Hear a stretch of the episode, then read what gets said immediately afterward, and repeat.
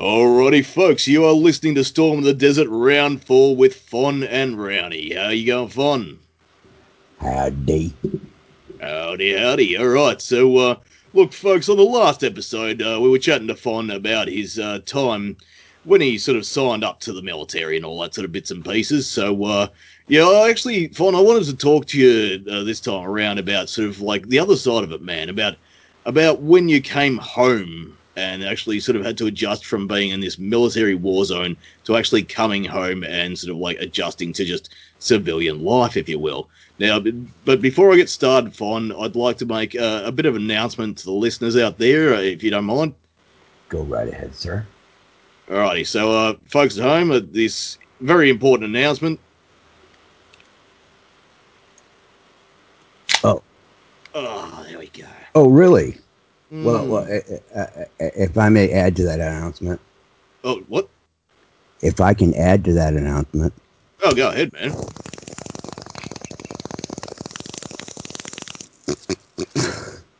okay. We're we're good to get started then, are we? one moment.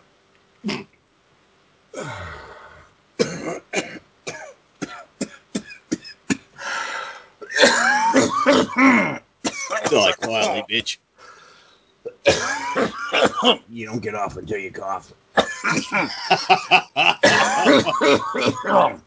I think I'm ready. Fucking, I'll tell you what, man. It's uh, it's kind of like we were doing a bit of a podcast, a radio thing here, man. Because fucking, uh, Christ, man, I've seen your head, and mate, you've got a voice for radio, and I swear to God, you've got the fucking face to suit. Well, I just want to know if that's your fucking head or your goddamn neck threw up.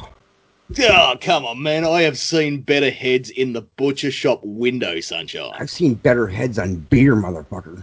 Mate, you've got a face like a dropped pie. You know, I heard that um, the best way to, to, to keep you from reproducing is to show you your dildo because I heard it went limp last time I looked at you. Hey, dude, what can I say? I use my fucking uh, personality as a contraceptive. Feel the love. Don't step in it. Don't fucking step in it. Just feel it. If you step in it, man, you gotta take your fucking shoes off before you come in the house. Oh, dude, you have to see my house. I have to wipe my fucking feet on the way out. Wipe it up. Wipe it up. That didn't sound right at all. oh man, so like fucking flat out. I, I yeah, as I said, the uh, last episode, I was like wanted to ask about sort of like um, yeah, I asked you about uh, sort of you coming into the military. I want to ask now how you got out of there, how you adjusted to sort of coming home and adjusting to civilian life after being in the military that long. Like, can, can you tell me, man, what was the first thing that happened when you got home? It was a huge fanfare. You know, every uh, the, the entire nation was, you know, extremely proud of us. And it was like, you know, the one time in my lifetime that we'll ever probably fucking see that. Um, we were coming home on, on commercial airlines. Um, we were greeted at the airport where we landed at by huge crowds. On the way back to the base, we were in buses. People were stopping alongside the roads, waving at us, you know, yellow ribbons everywhere. Um, hell, I remember I hadn't gotten all my civilian clothes yet. And I met up with my wife. My wife surprised me. Believe it or not, she was uh, at the base waiting for me. And uh, unbelievable, man. Just uh, being in her arms again after, you know, was six months of deployment. Uh, it, it might not seem like a long time for most people, but man, that was an eternity for me. Oh yeah. Um, just gotten married. We weren't even able to go on our honeymoon, but you know, we survived it. And when I got back on the base, she was the first, like the first person I saw. She was waiting there for me. I um, the it was so nice to to be holding her back in my arms again. Oh, that's fucking amazing, man. Did you actually manage to like uh, redo that honeymoon you were supposed to do, or No, we never were able to. oh, shit? it, it it wasn't in the cards. Uh, um, as soon as we got back, um, uh, I remember this one instance. Uh, we I hadn't gotten my civilians' clothes back yet, and we had, I was living with her. Uh, we hadn't gotten our our house off post yet. Uh, we were hungry, so we went out to a restaurant. I walked into the restaurant. I was wearing my deserts, and the minute I walked in, the entire restaurant stood up and started applauding, and I was just so humbled. Wow. I just beyond. I was like, whoa! I, I didn't know how to react. Yeah. Um, I, I was not allowed to pay for my food. Mm. Um, you know, I, I didn't ask for any of that. I, I I was no different from any other motherfucker that came back. But you know, that's just the way they treated us. Um, it was the one time in history where history kind of went backwards a little bit too, because um, I don't know if you heard all the horror stories about the Vietnam veterans coming home. Yes. Um, when they came home, they were criticized, they were spat on, they were they were called baby killers. yep. Desert Storm changed that for them. They finally got the recognition, and maybe it was too little, too late, but at least they got it that they deserved. I mean, they, the recognition they deserved. They were these guys were heroes, man. They, they faced things that what I faced, it was minuscule compared to what they did. Mm. Um, at least in my eyes, those guys were the true heroes, man. Um, I was just a freaking peon compared to what they did, what they went through. I mean, that was the draft. I mean, you had no choice. Mm. I I was stupid enough to sign up, but uh, these guys they they didn't get a choice to say, oh, well, I don't feel like signing up today. Uh, no, no, no. It was you either sign up or you go to jail. Yep. And they got a lot of recognition for the things that they they had to endure.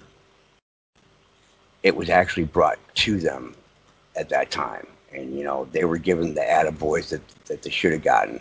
And you know, a lot of the Vietnam vets will tell you it was too little, too late. But you know, I got to look at it. It's better than nothing ever. So and you know it was it was a it was a big fanfare. We uh, my I was one of the people that actually went to New York City to uh, uh, it was the Desert Storm parade, I guess, or something like that, uh, representing my unit. Um, it was a big parade down whatever road that was, middle of uh, New York City. My uh, was the last uh, official thing that um, my unit actually did before it was disbanded and became a part of another division. So, uh, yeah, it was pretty cool, man. It was a red carpet thing, man. Um, yeah, a bunch of you know pomp and circumstance, you know, as the as we would call it. It was uh, class A clusterfucks.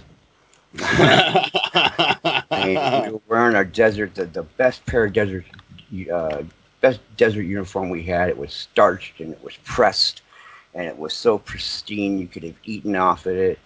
And we were glad to take them sons of bitches off when we were done. Yeah, it was a, enough. it was a, just nothing more than a a, a road march for us. I, we walked. It was like two miles, I think it was, uh, for the parade route, and we were in our our best looking desert camouflage that we had, along with our Kevlars, and it was hot. And you know, we did it for the people because we really didn't want to be there. We wanted to be getting drunk. I'm not gonna lie, you know, we wanted to get shit faced drunk. Um, eh, I remember coming back. Um, we had a stopover in um, in Germany. It was uh, Ramstein Air Force Base, and we stayed there for about a week so that we could get everything of ours through customs. Now, that was a lot of shit. I mean, uh, all of our gear that, that, that came with us had to go through customs and it had to get unpacked and repacked. Each person, it took them about uh, two hours to get through customs. Each person. That's one person every two hours. Oh, All right. And we had like five or six different lines that we were going through. So we had to wait till everyone got through and then we everyone boarded the plane again and we took off again. Um, the wonderful thing about Ramstein Air Force Base is it's in Germany. and uh, I remember after we were cleared, at least after me and a couple of my friends were cleared through customs, uh, we made a little pilgrimage up to Amsterdam. They dragged me out of that area, kicking and screaming and crying because I wanted to stay. I've heard interesting things about Amsterdam, man. They're all true. Every bit of them. Lovely. Boy, do it! I, there's a part of Amsterdam that I was just in a in a in a foggy haze, and I care to remember it that way. Marvelous. Marvelous. Ah, So yes, we- the red light district was great. Just glad I did all my crazy, stupid shit before social media was invented, because uh, otherwise I'd probably be still in prison. Somewhere. Fair enough, too.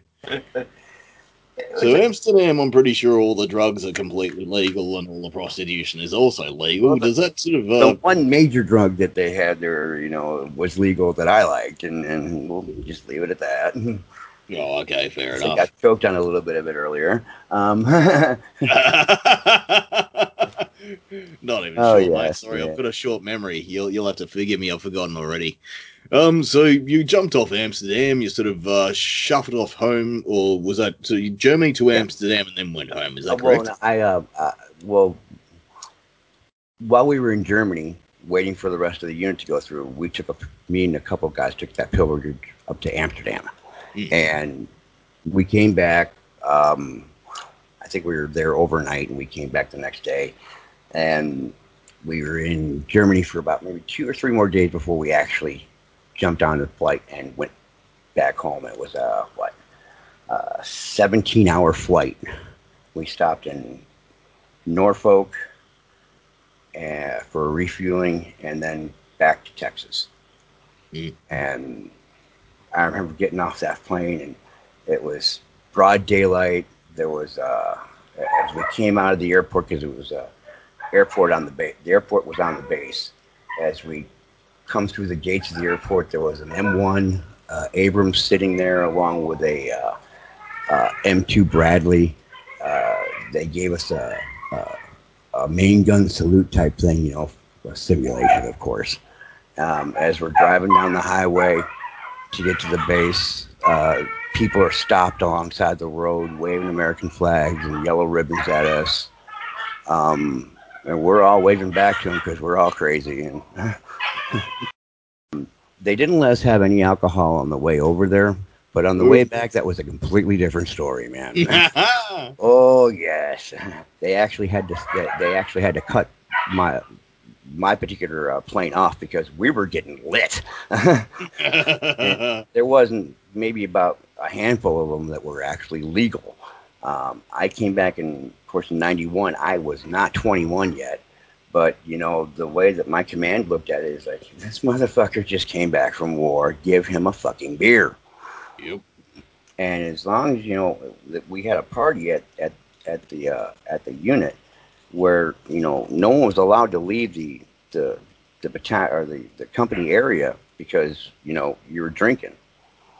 And as long as you didn't leave the company area, man, you were okay because you know you were confined because you were drinking. If you left and you got picked up by the MPs, that's a different story. And guess what? You might as well sell your soul to the devil because your ass now belongs to the sergeant major. Yep.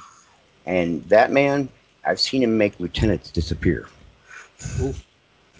Never heard from again. Imagine that.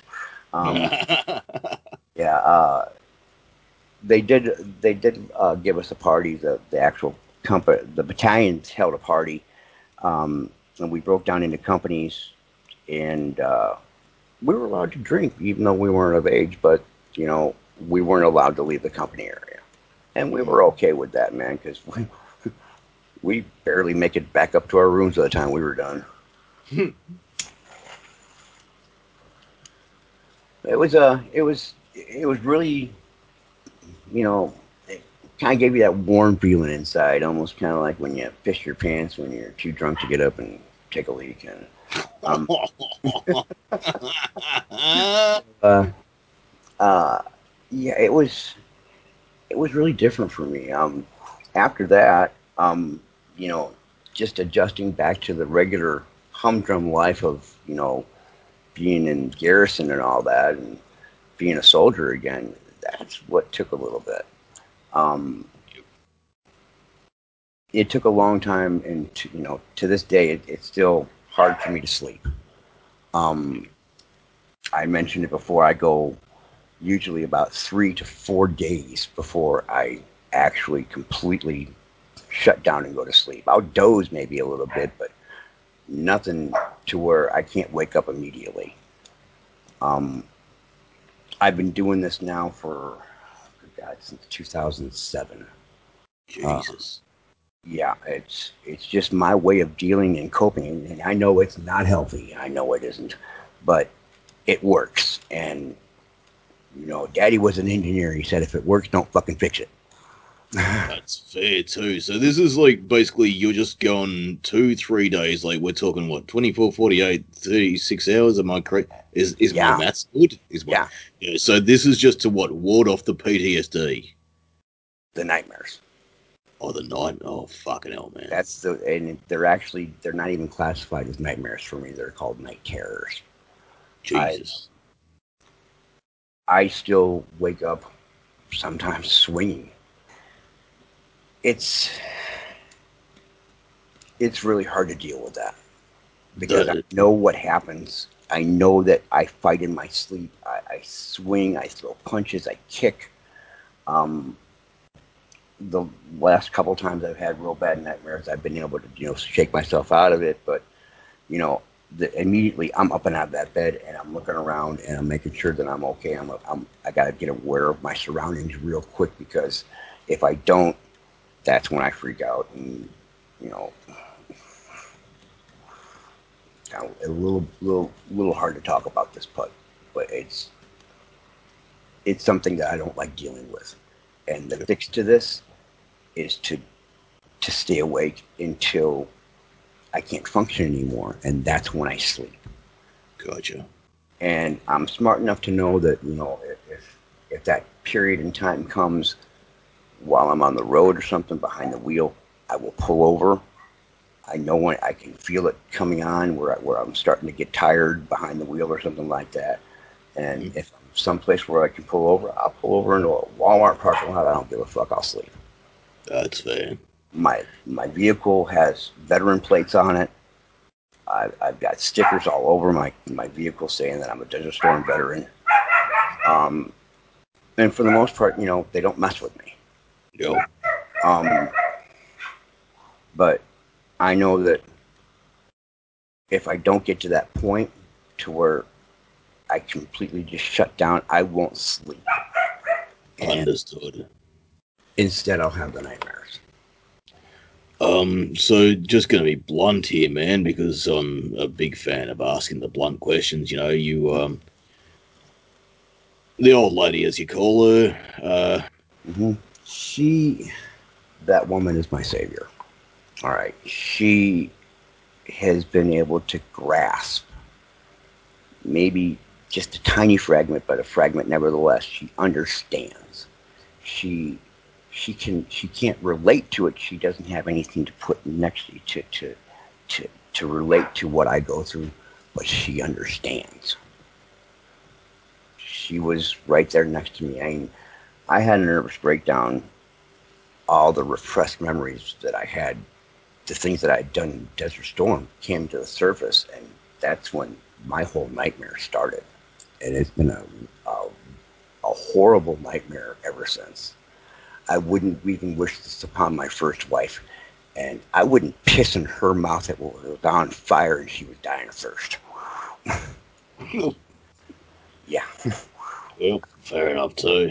got a lot of love there for her these days, you know. Uh, hmm um, Look, I, I basically, I, we're not even going to ask about her because that's got uh, nothing to do with the topic and the situation. And yeah, look, that's separate to everything here, Mhm. man. So we'll let That's that one another podcast. Oh no, we'll leave that one for the wayside. So. No, okay, yeah. So look, Mhm. it's, Yeah, it's- you've obviously got like water. Oh, sorry, go. she she um you know we've been together uh, the day after thanksgiving this year will be 18 years now man Hmm. yeah that's a long time uh, That is a we- long stretch. yeah and we're not even married No, you know there's no legally binding document saying that this man and this woman holy matrimony we're living in sin and we like it that way Um, It's one of those things, man. It's like, you know, you can have a big ceremony and you can put a ring on and pay, you know, $18,000 for it, or you can actually show each other that you actually mean it. You're cool. I don't need a piece of paper from my local government telling me who I love. Right? And that's what it is. Exactly. She's uh she's got full if something happens to me, she's on my my uh my medical records is my next of kin. And that's all it's the, the HIPAA Act uh, here in the States. And that says that she has control over anything that happens to me if I'm not able to, you know, answer the questions myself. Now, does that include when you've just ripped a bong? Uh, at times, yeah, she might, you know, she might even rip one with me. oh, living in sin is She's just got to be in the right mood. She does not like bongs too much because uh, she likes to Mm. keep her lungs intact. Me, on the other hand, I prefer them on the floor. Listen, after uh, after I think of the second podcast, I swear I heard you re-ingesting them. Uh, maybe, but I'll never confirm nor deny that. Top secret information, sir. If you tell anyone, you have to kill them. Fair enough, too. Uh, Hey, um, well, once all the um ceremony. see me Oh. smoking, put me out. Fair enough. Once the ceremony, pomp, and fanfare had come home, like uh, had finished up when you come home, sort of what happened then? Did you find it sort of like just boring? Did you like actually find that you just had nothing to do? What what we sort of spent happened? a lot of time in the field. my unit became the uh, in in in my brigade. We became the rapid deployment brigade for the division we came into. Um, which I'll, I'll not going to mention division names or anything like that, but we became the third brigade of this division, and we became their rapid deployment brigade. That means that if something happened and we were activated, we were my brigade was the first one to go. Now So I just to clarify here. So what happened was you came back, you got into army training, you basically stayed almost active just in case the next war came along, and you just had to be fuck. So you came home to no retirement whatsoever. You were back into active duty just on home soil. oh exactly. I mean I was still I was still in the in the army. I I was still a soldier. I was Right. still signed up, and I still had a an obligation for a couple more years to fulfill. So when you sign up, how many years do you sign up for? Four, or at least I had. Of those four, I served two. Okay. um, when I came home, I came home to a mess, believe it or not, with my, my first wife. Mm. She had done a lot of things that were really not ethical. Um, she had wrote a bunch of bad checks and Ah. had a power of attorney with my name on it, and she signed my name to the checks. Ah. Uh, and when they started piling up, they piled up to fifteen hundred dollars. Now, thank God that not a single one of them was over hundred dollars, or else they could have really thrown the book at me because it was civilian authorities that came after me. I, once I found out about it, I uh, I told my NCOs about it. Uh, the non-commissioned officers in my unit or my platoon, I explained to them exactly what had happened, and they were like, "Oh, don't worry about this. We're gonna we're gonna handle it. We're gonna take care of you. We got you covered." And the minute that the MPs showed up to arrest me for the civilian authorities, they turned their backs.